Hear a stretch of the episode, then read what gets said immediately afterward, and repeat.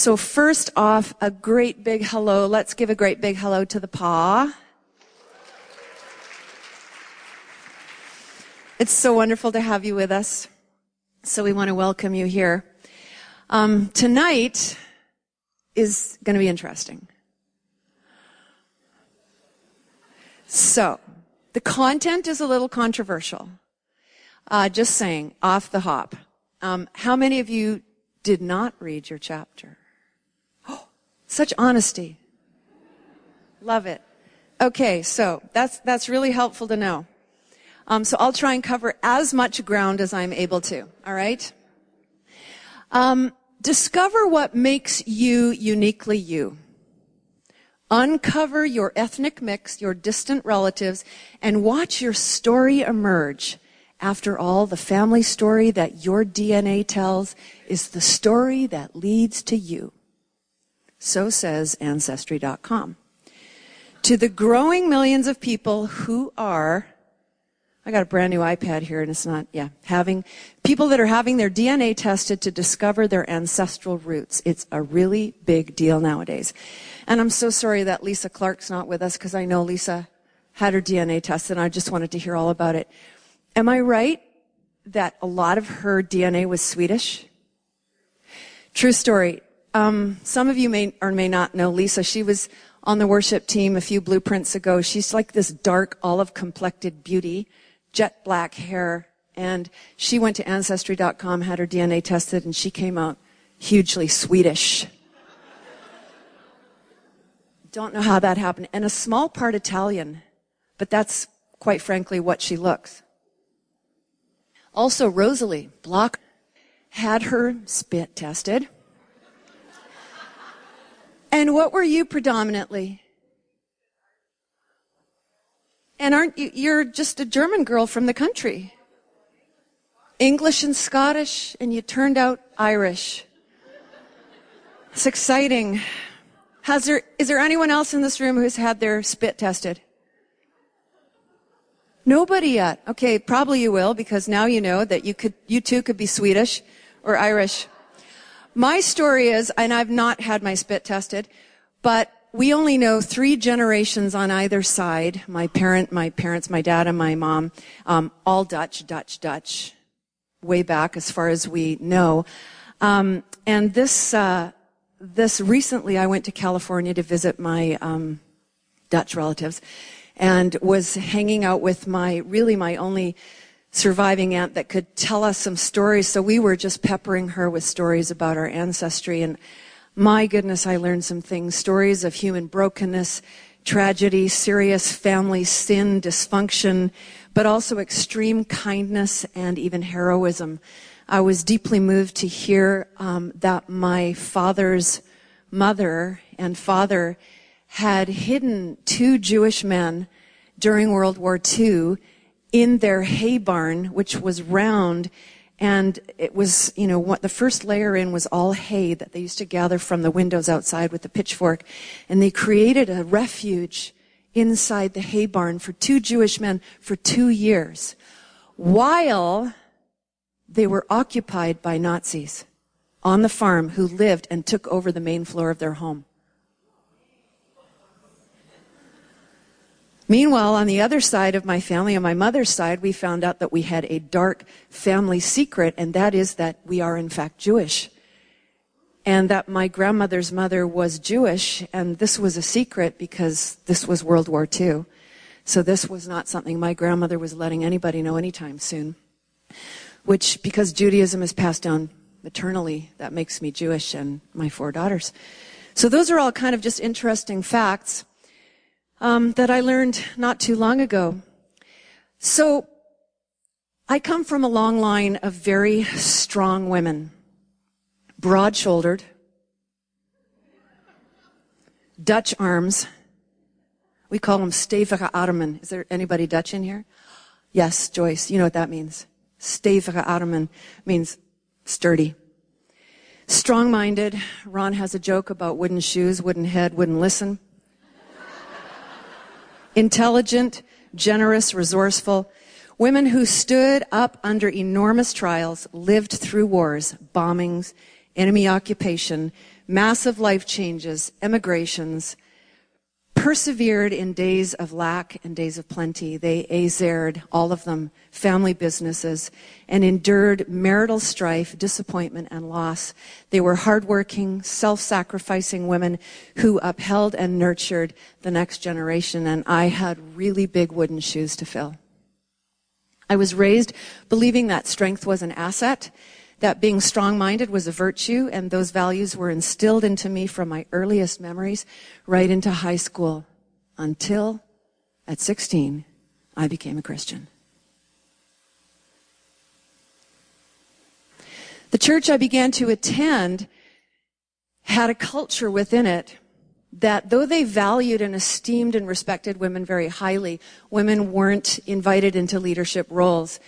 And in truth, the women who had been in leadership roles were asked to step down from those leadership roles unless it was Sunday school. And women who appeared to carry leadership gifting or who had opinions, strong opinions, tended to be criticized. And the criticism was, that so and so, she is a strong woman. And I heard this phrase over and over again from a number of people in that church. And I began to think, oh, I guess being a strong woman is not such a good thing. That was a brand you just didn't want to wear. And as a new Christian, I was earnest about wanting to be and do the right thing. So this was a very confusing message for me. The women who were branded as strong women were women that I actually really admired. And my mother, who was a strong woman, recoiled at the idea and chafed at the mold. No surprise there. And I would hear about this at home all the time.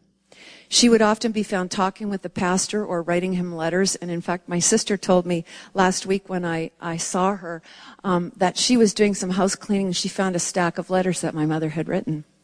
And I was like, send me those, but she had purged and gotten rid of them. It's probably good.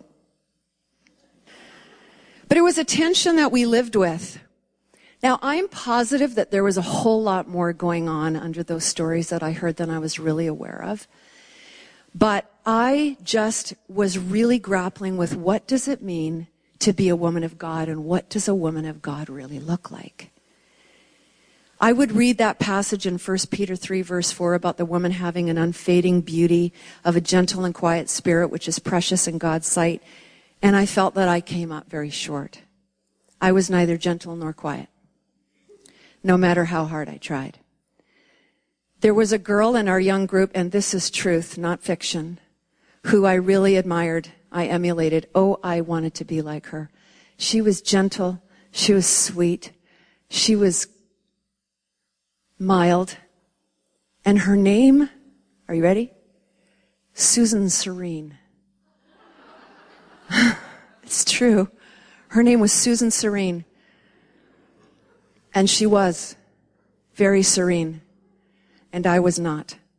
I was cut from a different cloth and I was wearing the big Dutch wooden shoes of my ancestors and they made a lot of noise.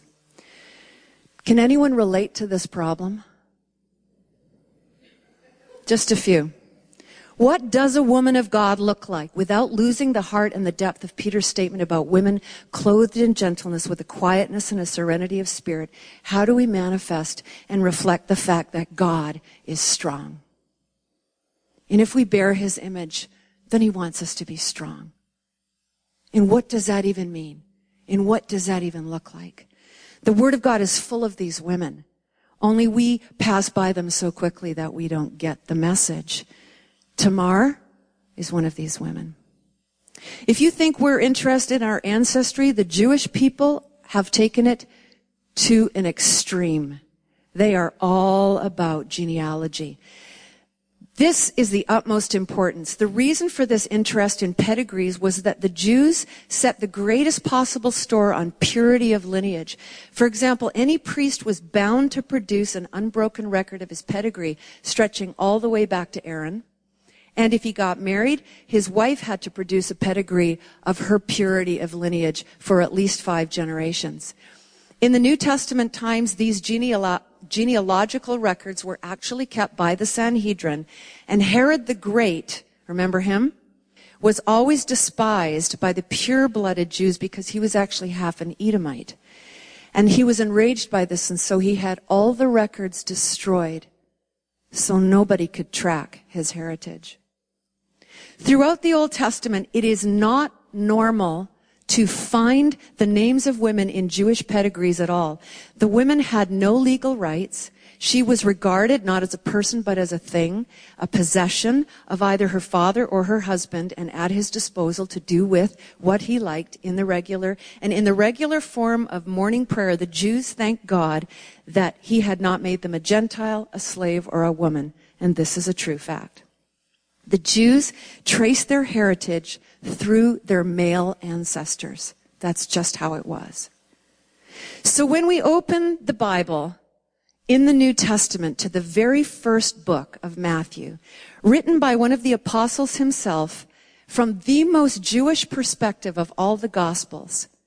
It's, it's not just surprising, but as the biblical commentator William Barclay puts it, it's an extraordinary phenomenon to discover there the names of four women. Unheard of. And not just any four women, but kind of dubious women. Women who were not from the pure lineage of Israel. And Tamar is listed there. And the reason I say Tamar and not Tamar is because I Googled it. And I became an expert in how to pronounce this name. And if I was really going to do it properly, it would sound like this. Tamar. I would roll my R because that is the Middle Eastern pronunciation, not Tamar, as one of the other websites called it. It's Tamar.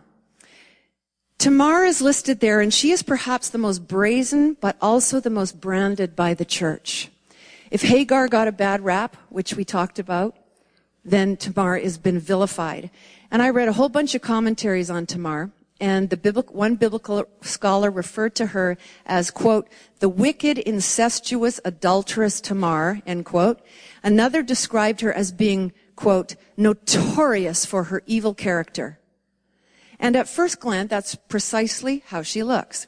Carolyn James says this, posing as a prostitute falls so far outside the scope of respectability, it has always been a challenge to try to salvage anything useful from her story. And she's certainly no candidate for a role model. But if you don't understand the context of what really was going on here, it's easy to draw that conclusion.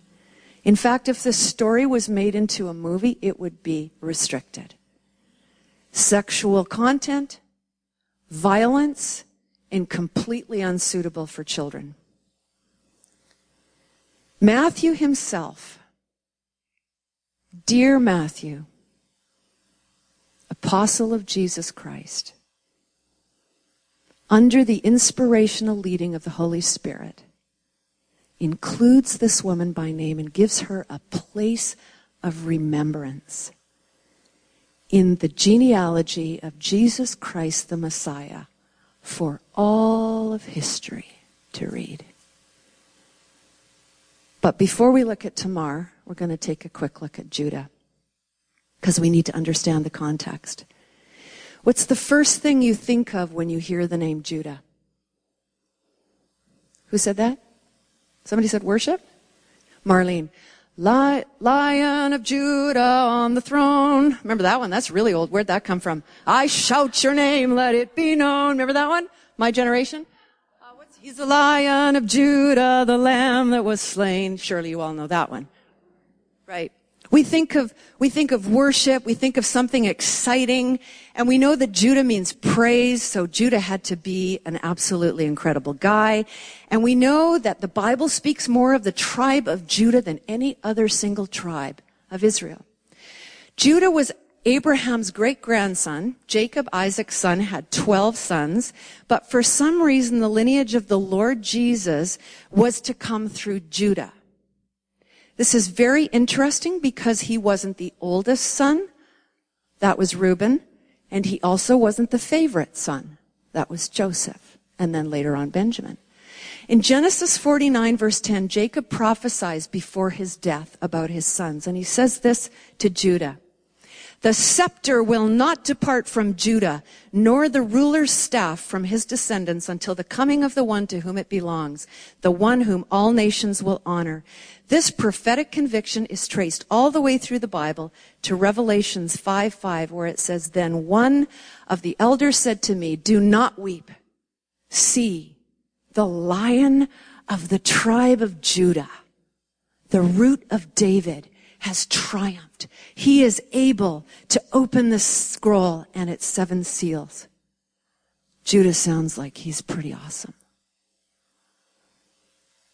Not at all. He was not awesome at all.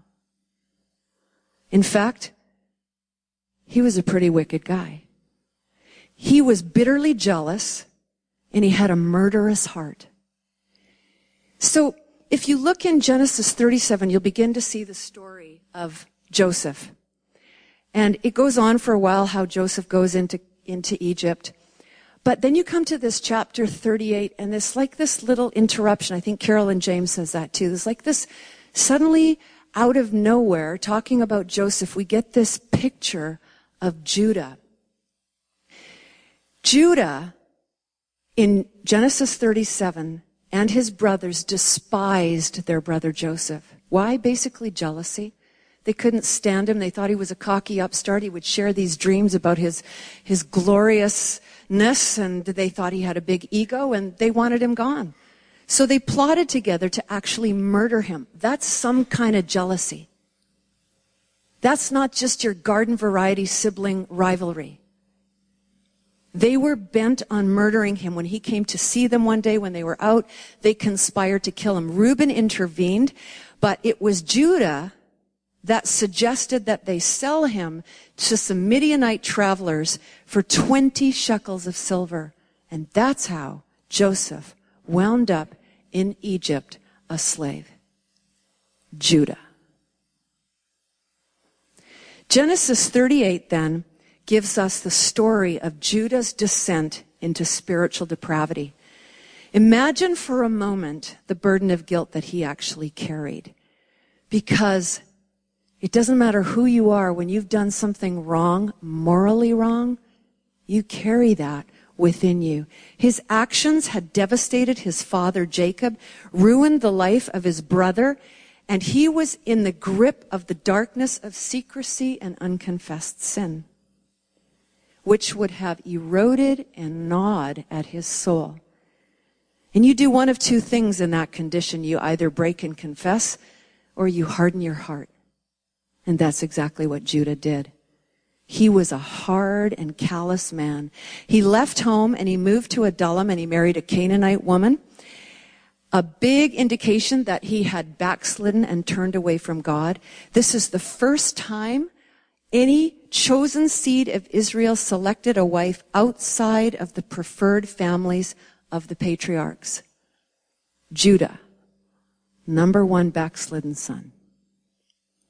The Canaanites were considered to be accursed, and so this act was shocking and it was shameful.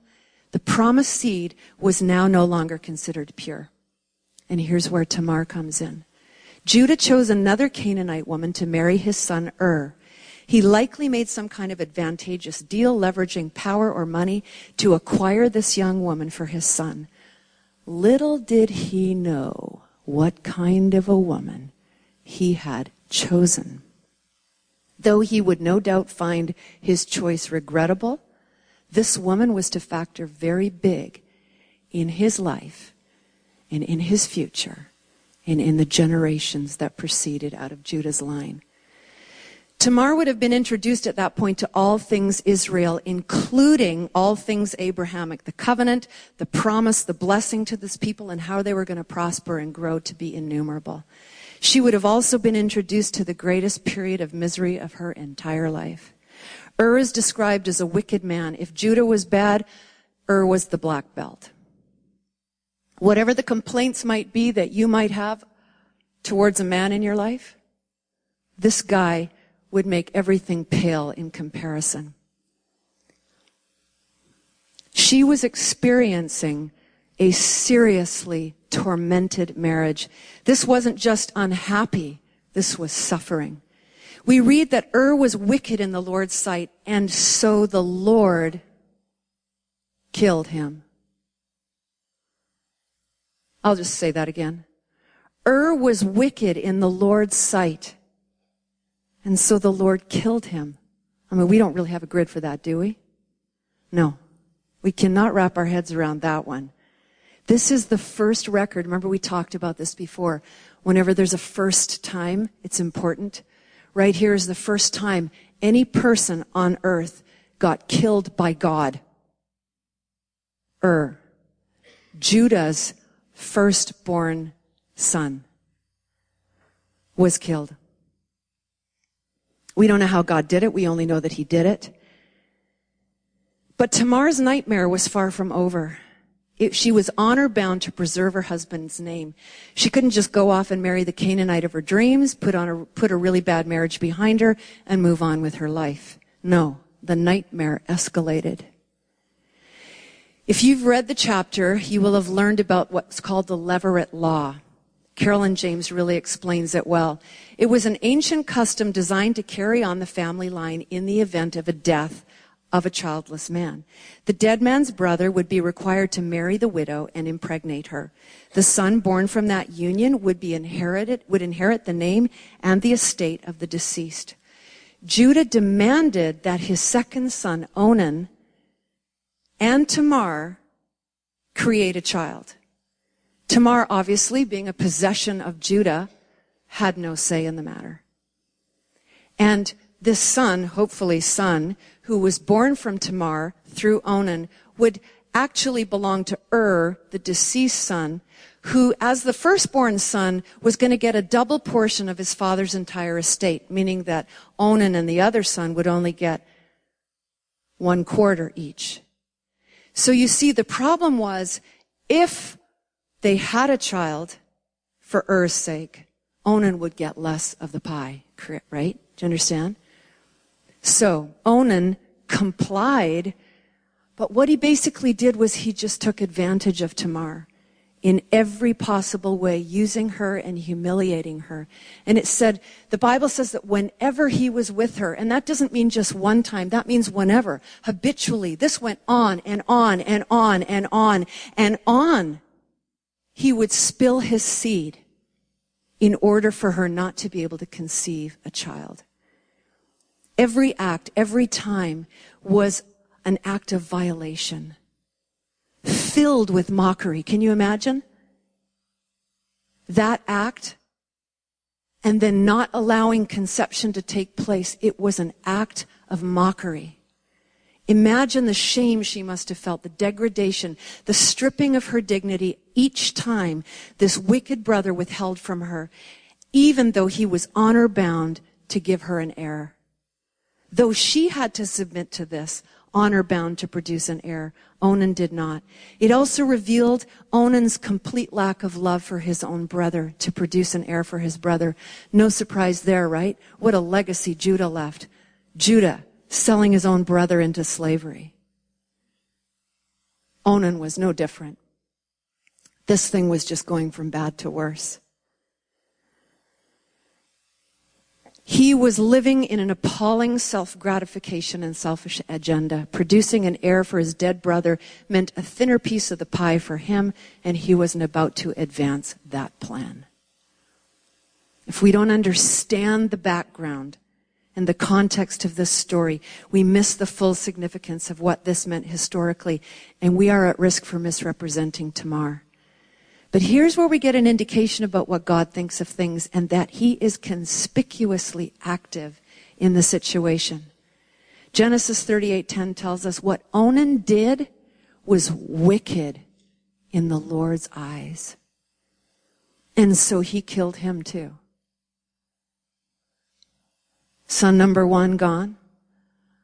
Son number 2 gone. Where's the Messiah coming from, ladies? Whose line? Okay, that's two strikes. We got one more. And it wasn't that they died accidentally. It was that God took them. You see, God had a plan. It involved the future of the generations of the patriarchy of Israel. and especially of Judah, because God's son was supposed to be born through that line, and Onan was frustrating God's plan. God's plans cannot and will not be thwarted. Isn't it interesting to note? And I, and I thought of this, that God did not take the Canaanite woman, Tamar. Here was Judah marrying into an accursed people group. Why didn't God kill Tamar? Why didn't God go, um, this should not happen. This is going very sideways. The Messiah is coming out of this line. I got to get rid of this Canaanite woman. No. He killed Ur and then he killed Onan. And God would have been able to foresee the actions that Tamar was going to eventually take in order to conceive that child. He could have easily intervened with Tamar but he did not. I just think that's kind of extraordinary. Don't you often think, well, if I were God, I would have done it this way? But his word says that his ways are not our ways and his thoughts are not our thoughts. And I think about this. I think about this woman, Tamar, who was so violated and abused. Okay, yeah, she was a Canaanite woman. But God saw her. And we talked about that with Hagar. God saw her. He saw Tamar as well. He chose not to kill her.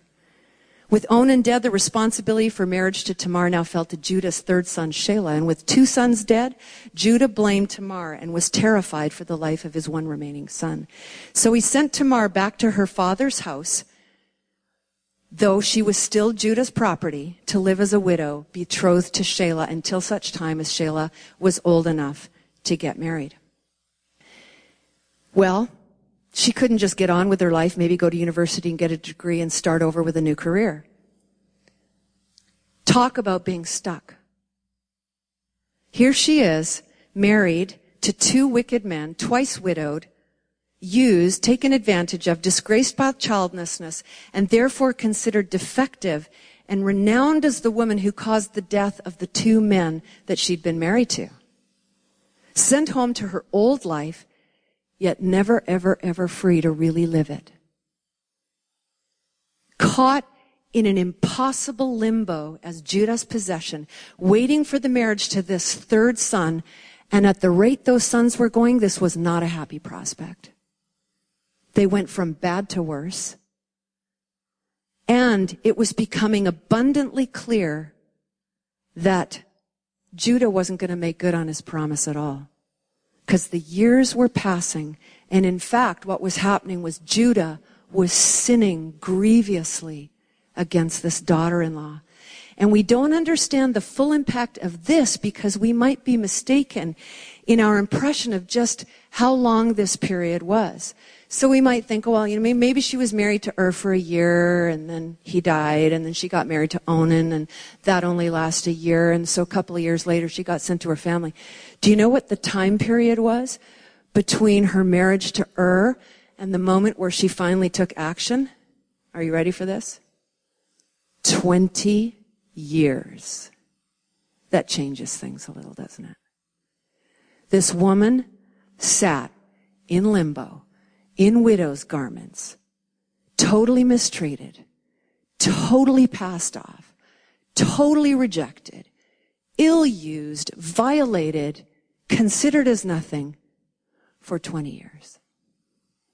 That's the approximation of the commentaries. 20 years. And suddenly when Judah's widow, widowed, Tamar snaps into action. What was the trigger? Was it hitting the 20 year mark? I don't know. Was it the news that Judah was a widow? Was it the news that he was traveling nearby to shear the sheep? The Bible doesn't say. But she had a plan and now she had an opportunity. She would have understood that the Levirate law at that time actually placed the responsibility for her conceiving a child on the father-in-law. It was his job to look after that to save the family line. So her plan was to trap him and to force him to make good on the levirate law. Her plan was to pose and veil herself as a prostitute, wait by the side of the road as Judah passed by. She knew Judah's character. I mean, she could have done this and Judah might have just passed by and thought, oh, there's a prostitute. I'm not going there. But she knew Judah. She knew that he was an unfaithful, promiscuous, hard, and callous man. She knew that he was a sitting duck. She knew that he would take one look at her and want to go with her, which is in fact what he did. He took one look at her and the first words out of his mouth were, come now, let me sleep with you, which is what he did. I find myself wondering, was this an act of revenge on Tamar's part? But really it would have been a very short-lived revenge, right? Because when she got pregnant, she would be killed. So the revenge wouldn't be very long-lived. And also conceiving a child would have benefited Judah. So that's not very logical in terms of revenge. Was it desperation for a child that she didn't want to bear the reproach of childlessness? That's really not enough reason to risk your life because again, if she was caught being pregnant, she would be killed. Was it out of love and loyalty to Ur that she carried on Er's family name? I don't think so. We can rule that one out. None of these motives could satisfactorily propel her to do something that would have caused her to risk her life. Why go through the risk of all this to conceive a child only to lose it when you're killed? Was it that she carried just so deeply within herself a fiery motivation to produce an heir to secure her future in the line of Judah. A yearning and a purpose that didn't die over 20 years, but just grew and grew and grew. Those years of waiting in her father's house, why didn't she just fold and give up? She was safe and looked after in her father's house. Why wasn't that good enough for her? Why didn't she just make like a helpless woman and be done with the unrighteous Judah and his unrighteous son and all things Abrahamic, conceding the battle to that awful and powerful man? Why not? I think many of us probably would have lived out our days in our black clothes in our father's house.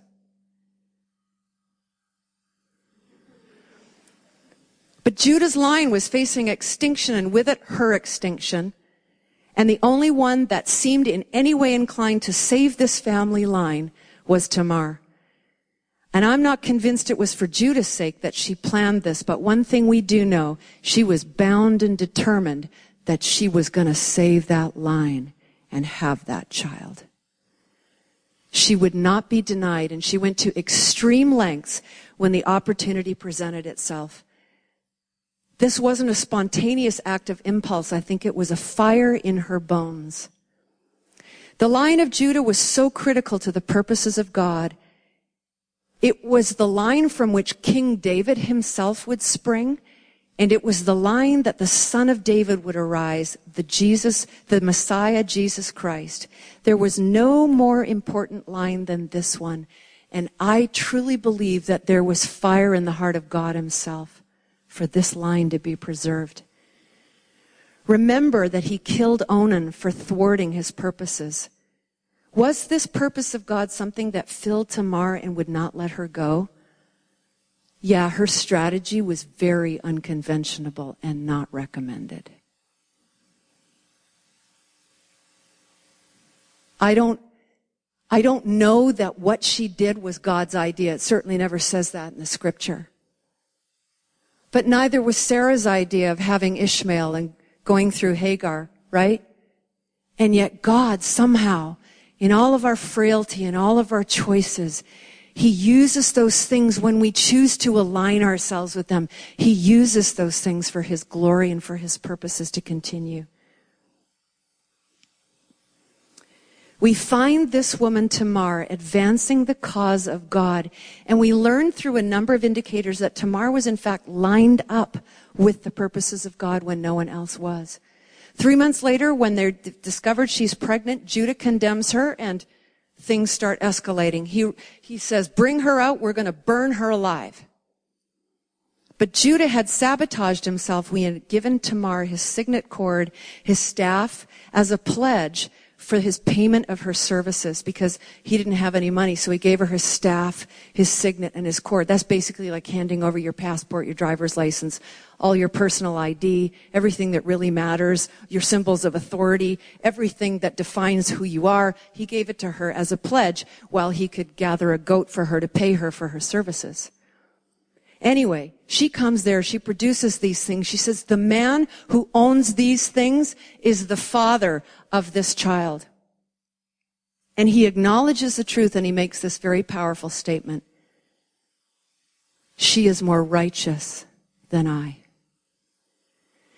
That one phrase says it all. Judah acknowledges that his behavior was unrighteous and that Tamar's behavior was righteous. There was a rightness about her and a rightness about the things she desired and pursued at all costs.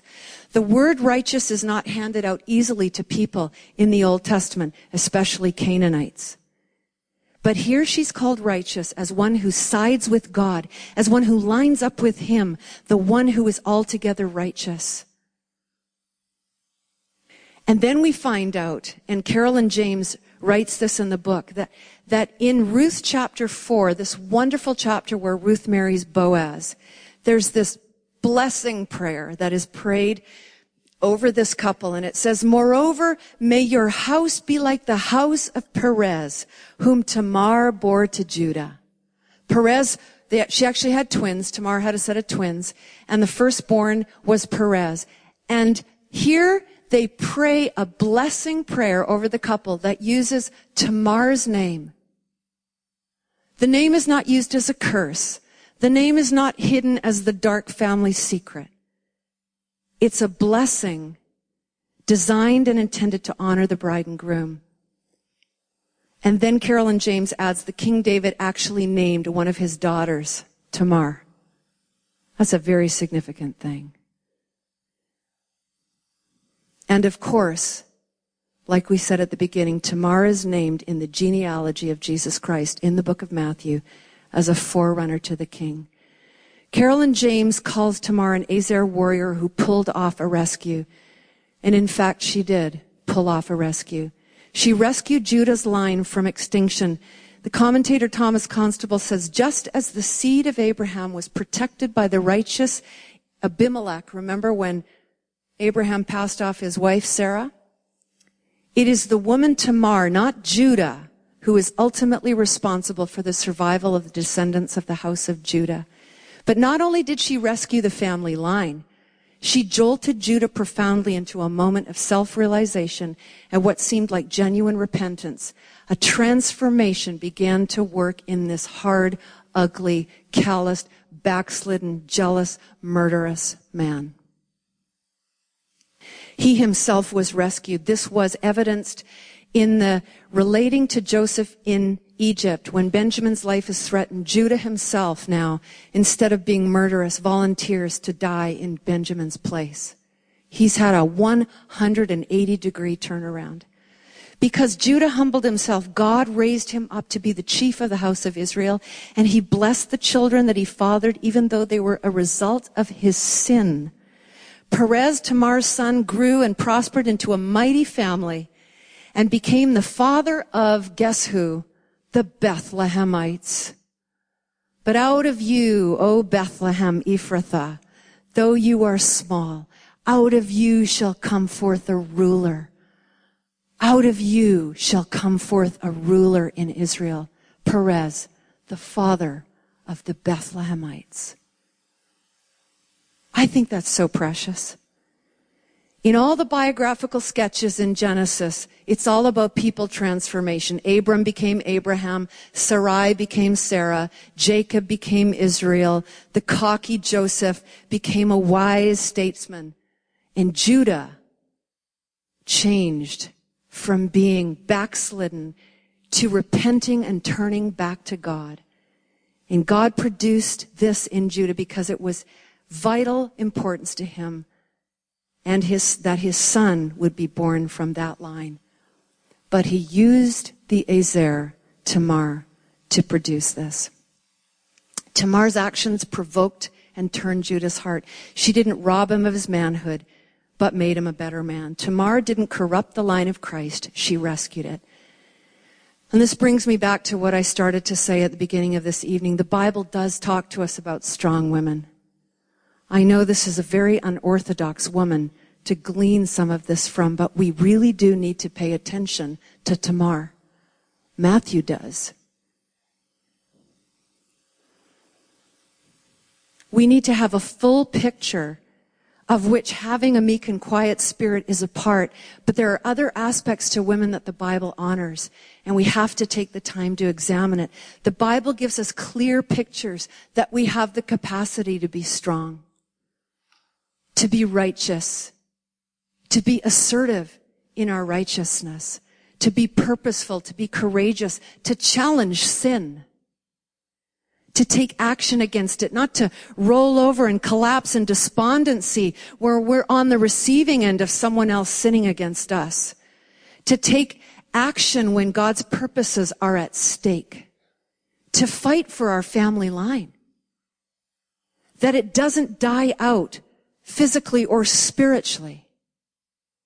Praying for our children, discipling them, teaching them to hear God to align ourselves with God, to be great theologians and know what He aligns with so we can align ourselves with that.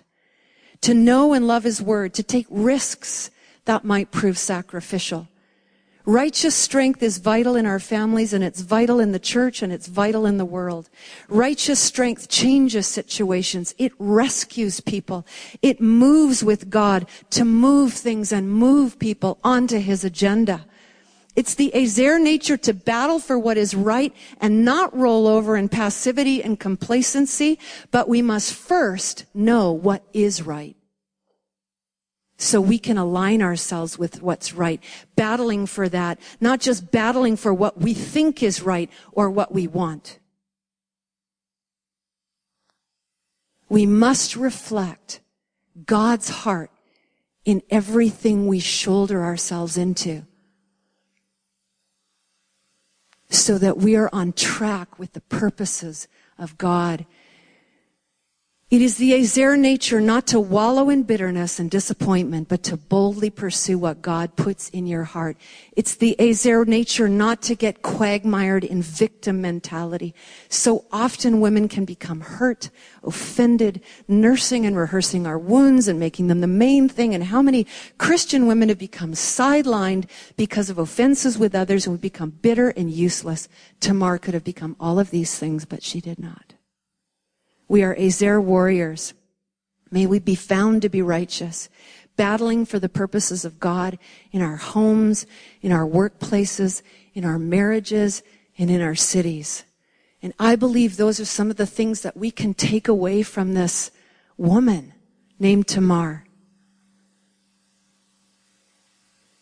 And, and not discount her because of her strategy, but to look at that thing within her, that fire, that aligned herself with what was right.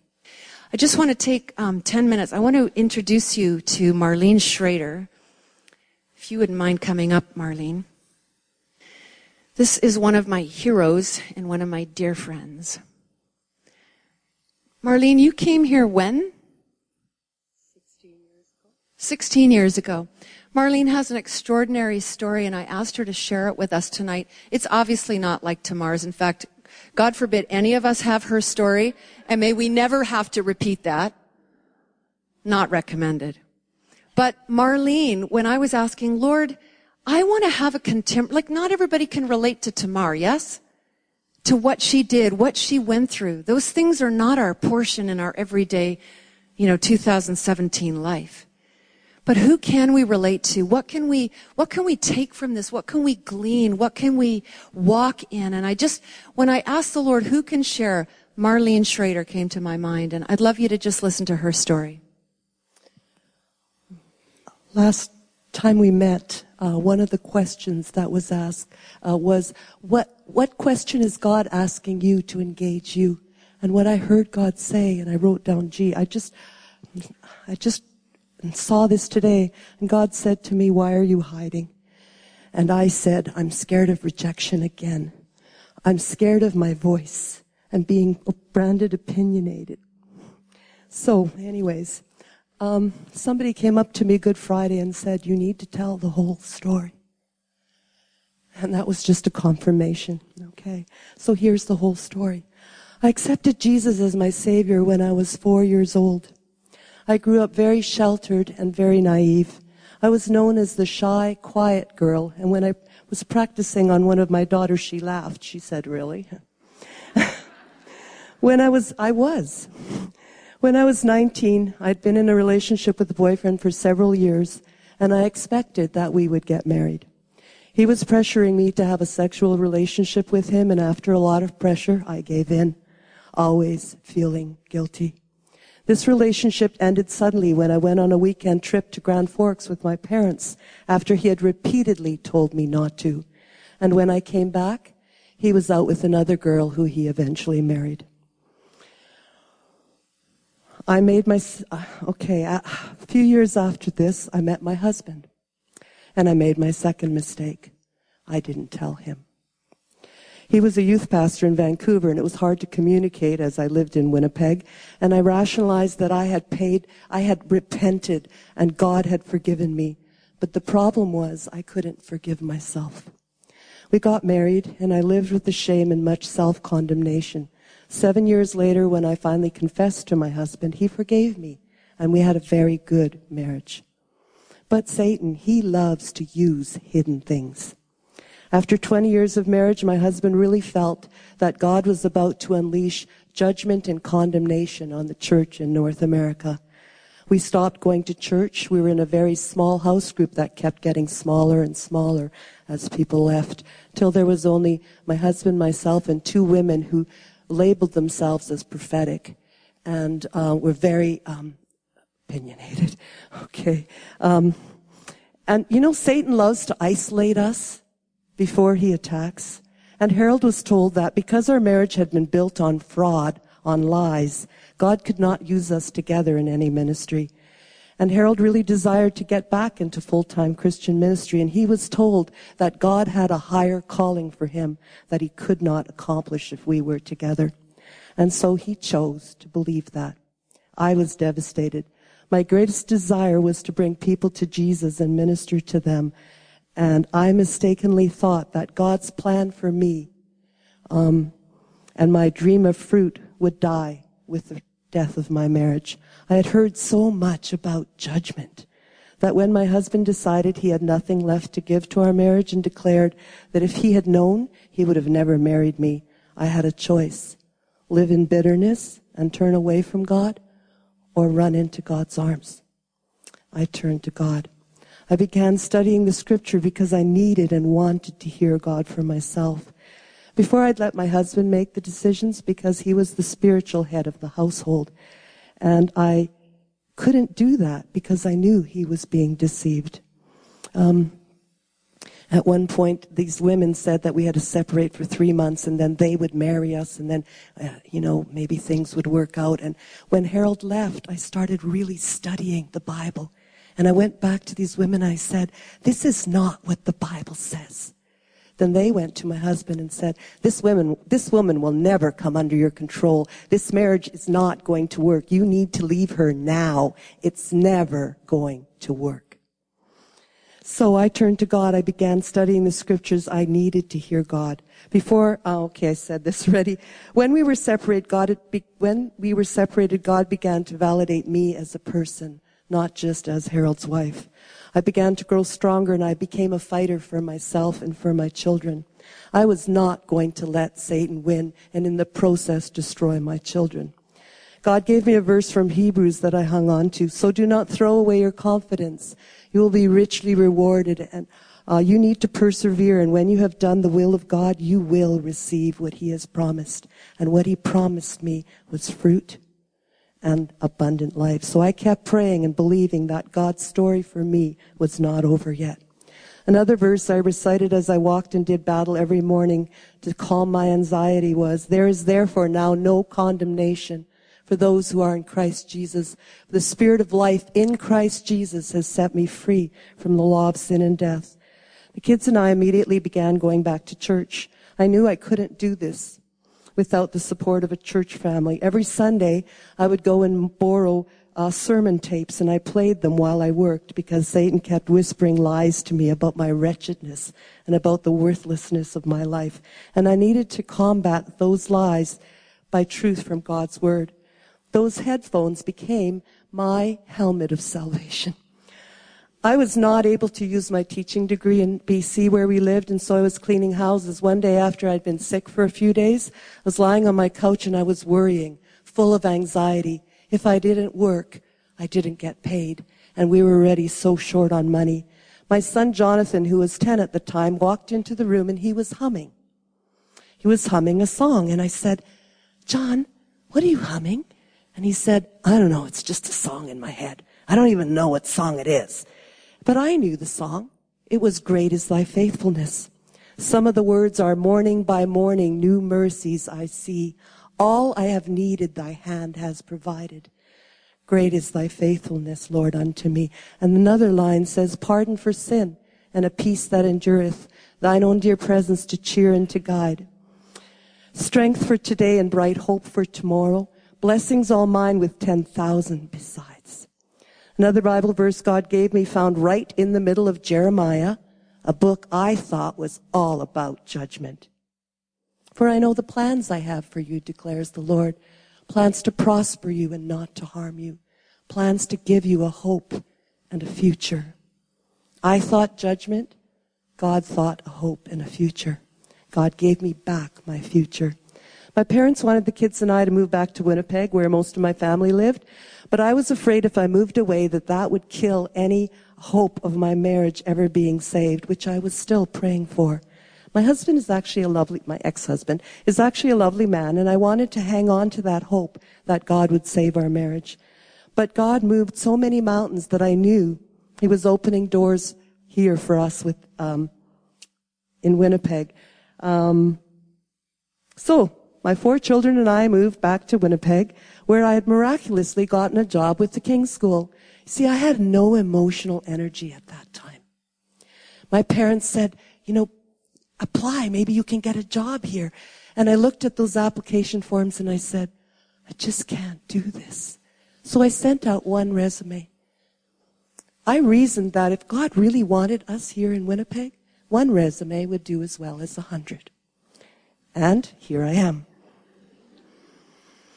I knew I couldn't raise my children on my own, so I kept leaning into God and asking Him to be a father to my children. He did a really good job. My children are passionate, all of them are passionate followers of Jesus. But there was still so much shame that I carried.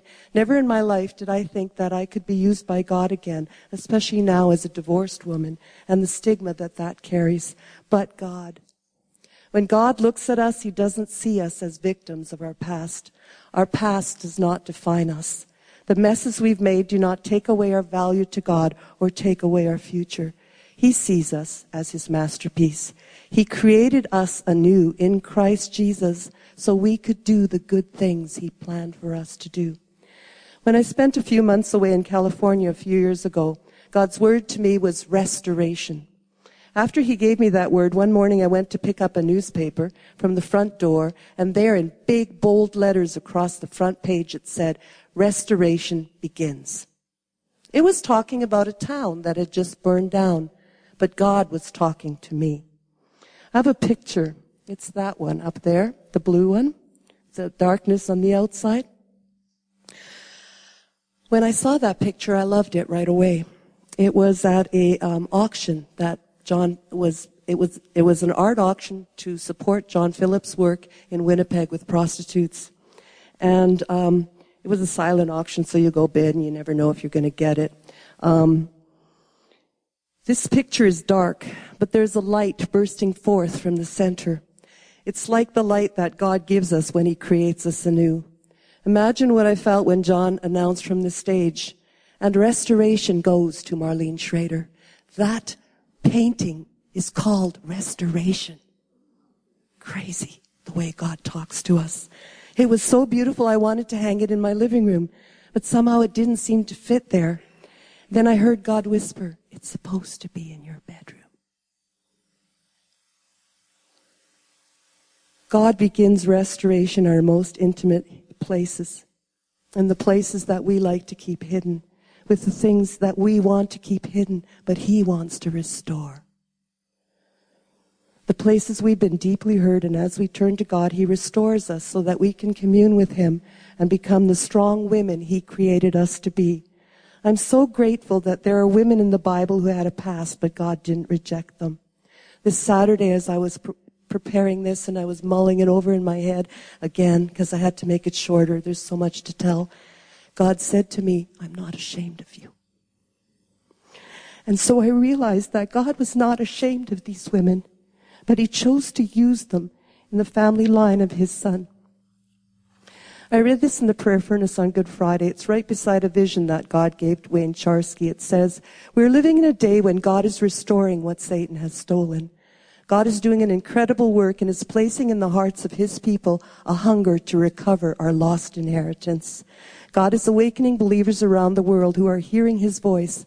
And then Wayne goes on to create, to quote Isaiah 60, arise, shine.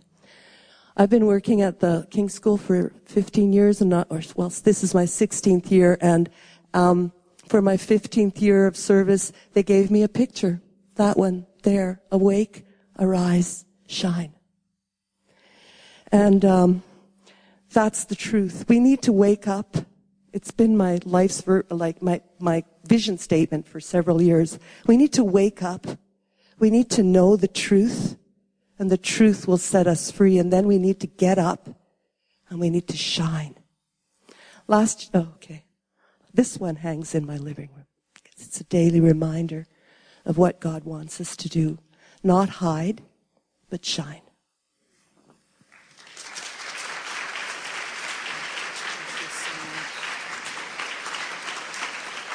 Yeah, I want to just reiterate that, Marlene. God is not ashamed of you. And not only are, you know, is, is the people that, of God that God has placed around you not ashamed of you. We admire and esteem you so highly in, in absolutely every way. When I think about a strong woman, I think about Marlene Schrader. This woman is an Ezer, and I have watched her, Ezer, others, I have watched her, Ezer, uh, Karis and Christine and John, who's such a prince and married a princess. I think she's here. So I don't know where you are. There you are. Oh. And Kia.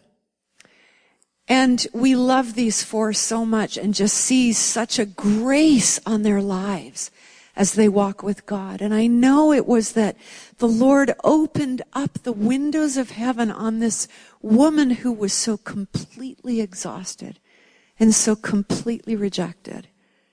And he worked with her and he filled her with her strength and she stood and she walked and she carried on and she's leaving a legacy in countless students in her class as anyone who works at the King School. We all know that, right? It's just absolutely extraordinary. And in the lives of her children and her children's children. And we love that and honor that so much, Marlene. That's what it is to be a strong woman. We're all going to be in situations in our lives where, where we need to hear God. When we need to understand what he's saying when we're faced with challenges with our spouses or with our workplace or with our children. That we need to hear God because we need to have wisdom. Lord, how do I respond in this? Again, remember that we're not rescuers in the sense of rescuing our, our families out of situations where God wants to do something in their lives. But we're rescuers in the right sense of the word when it comes to sin. And we need to hear God, Lord, how do you want me to respond in this situation? I think of a, just a quick story of a woman that I knew who, um, whose husband just suddenly left her out of the blue. I mean, it was so shocking and so spontaneous. And there was no return. There was no dialogue. There was no, wait a minute, can we have some process here? What happened? Well, what ended up happening, what we found out from her later, was it had begun very subtly. He had begun to be involved in pornography. And that road just carried on, and that road just carried on. And finally it led to visits with prostitutes. And this whole time he would say, well, don't say anything or, you know, we can work this out. And he'd, he'd feel bad and he'd say, you know, I feel bad. And he'd confess to her and they'd pray together and he's, don't talk about it. And she didn't talk about it. And she didn't know how to ezer her man. Ladies, we need to know how to ezer our men. That's why we were created. We were created to be ezers. If you are a wife today, you need to know how to be an ezer to that man. And sometimes being an ezer is, is being very strong and drawing a line in the sand and not being a pushover. She needed to have thrown out the flags and the alarms and sounded them all way, way, way, way long before he ever bolted. There was a long history that brought him to that point, and she could have arrested it. I believe that. God has things that He wants to say to us in these days. I'll tell you, the times are getting darker. Raising children is getting more and more complex. Is it not? If we have our kids in the school system, you just read, it's not even in the fine print on the websites anymore. It's very, very complicated. And we must be near Him and hear Him and say, Lord, how am I going to ezer my child into the purposes of God and not fail them? And, and seek to keep them on course. I hope that this chapter on Tamar has been somewhat helpful. I know it's a bit controversial, the subject matter, but I trust that you've been able to glean some things that will help you in whatever situation you're in because you take her in the context of the whole Word of God what does God say about his women and who he recognizes? It's important we take a look and find out why. We're a little bit over time. I'm so sorry. I'm going to read to you the small group questions and then we're going to break. Um, we're going to do it a little bit differently today. Uh, and we also have some small group. We had many who couldn't come today. So in a minute, I'll read the small groups that, of the people that couldn't come. But I'd like us to actually, in our small groups, you're each, did you all get one? Good. You're gonna, if you didn't get a piece of paper with the questions, you need to get one. We'll make sure Nicole gets something to you. We're going to take some time in our small groups just being quiet and not not talking initially. So we're going to work through some of those questions and jot down our answer, and after that, we will um, discuss them. In what ways did Tamar display that she was an Ezer? These don't have to be long winded. This Canaanite woman, Tamar, is in the direct lineage of the Messiah, Son of God. Though God could have orchestrated this another way, he did not. What does this say about him? Tamar's bold actions had a profound effect on Judah and his life turned around. Are there ways any ways in which you have had to act as an Ezer in a relationship or circumstance where there was unrighteousness. Define what you think it is to be a strong woman in the eyes of God and what adjustments do you need to make. We live in a diva culture. And when I say that, I mean, we all know what diva is, right? Just self-centered. You know, I'm at the center of the universe. Be nice to me. Say nice things to me do nice things for me, make me feel good. Selfie, selfie, selfie, selfie, selfie, selfie. It's all about me. Sorry. I'm so not a selfie fan. But that kind of just epitomizes our culture, does it not? And it's increasing. It's me, me, ego at the center. In what way, we're going to ask him, Lord, is there any way in which I behave like a diva? Okay, I don't mean God's going to say, yes, stop taking the selfies. I don't want to get that shallow. To be honest, I can behave like a diva. Just ask Ron. He will give you a few ways right off the top of his head. We all do it. We all have our diva moments. We all have our diva defaults. And what that means is don't touch this area of my life. Don't, you know, oh, I'm at the, I'm at the center of this. This is, I'm important. It's all about me. Ladies, Ezers are not divas. And God is wanting us to free, get free of some of these areas of our lives so we can walk in maturity and wholeness. and not be anchored by these dead weights. So we're going to ask him, Lord, is there any way in which I behave like a diva? What specifically do you want me to repent of? Ask him to show you specifically where he wants you to step up and walk in greater godly strength. Share with your group and pray with one another. There may be a relationship that you're in right now or a situation where God speaks to you and says, right here, this is what I want you to do. He will talk to you tonight. He is here.